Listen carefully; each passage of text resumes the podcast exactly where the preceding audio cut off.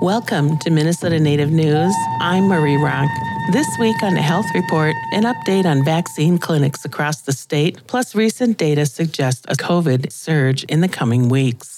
Health officials are continuing to remind Minnesotans that the best way to protect yourself and your community against COVID 19 is to get the updated booster after receiving your primary dose of the COVID vaccine. The latest vaccine, known as the bivalent booster, is available for people five years of age and older. This new booster helps protect against the COVID variants currently circulating, the BA4 and BA5 variants, which, according to a CDC estimate, accounts for about 60% of reported COVID cases in the U.S. during the last week of October. Laz Carrion is a registered nurse and COVID project manager for the Indian Health Board in Minneapolis. He says that the bivalent booster is going to offer you the best protection against COVID variants circulating right now. This is what's going to be offering that extra heightened level of protection against what is currently circulating. We all need to do our part to make sure that we're not continuing to spread this,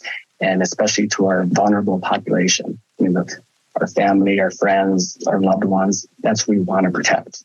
Native community members can check with their local IHS clinic, the Native American Community Clinic, the Indian Health Board, and Division of Indian Work, and the American Indian Community Housing Organization to find out how to schedule an appointment or visit a vaccination event. All Minnesotans can check with their regular healthcare provider, local pharmacy, or visit a state run vaccination site. The bivalent booster was also recently approved for children 5 to 12 years of age. The Minnesota Department Health says parents should get their children boosted at least two months after they've completed their primary series of the COVID vaccine. MDH is also encouraging parents with children that have not completed their primary series to schedule their next dose so they can become eligible for the bivalent booster. The primary series is important to build up the base protection against the virus. So far this month, Division of Indian Work is hosting a vaccine clinic at Humboldt High School in St. Paul on November 11th from 5 to 8 p.m. and November 17th at Little Earth in Minneapolis from 4 to 7 p.m. For more information about the COVID booster and where to find one, visit our resource page, minnesotanativenews.org/health.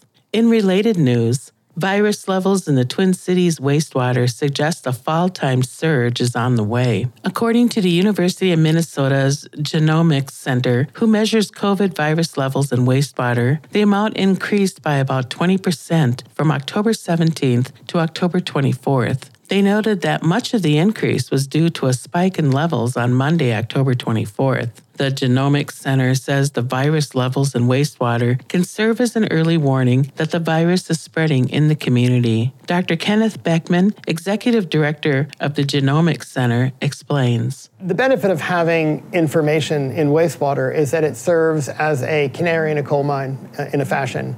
It allows you to see uh, an outbreak before people have shown up at a doctor's office or the ER. As cold weather approaches, our indoor close contact with others increases, making it easier for viruses to circulate. MDH still recommends wearing a mask in indoor public places and testing when you have COVID symptoms. They also say it's a good idea to test before and attending large gatherings, and in general, stay home if you feel sick. In other news, National Native American Heritage Month began on November 1st, and the St. Paul based artist Marlena Myles' artwork was featured on the Google homepage as the Google Doodle. Marlena, who's a member of the Spirit Lake Dakota, Mohegan, and Muscogee tribe, illustrated the Google letters with the images of the creator's game and shared some history and her inspiration with Google. I created today's Google Doodle that celebrates stickball. Here in the Twin Cities, many of my friends play the game and I also teach it to the next generation. Today, many people play the game for fitness or for sport, but we also play it to heal the community and heal each other, and so that's an important tradition that we're passing down to the next generations through stickball. Reporting for Minnesota Native News, I'm Marie Rock. Minnesota Native News COVID 19 Health Report is produced by Ampers, diverse radio for Minnesota's communities, and is supported by the Minnesota Department of Health.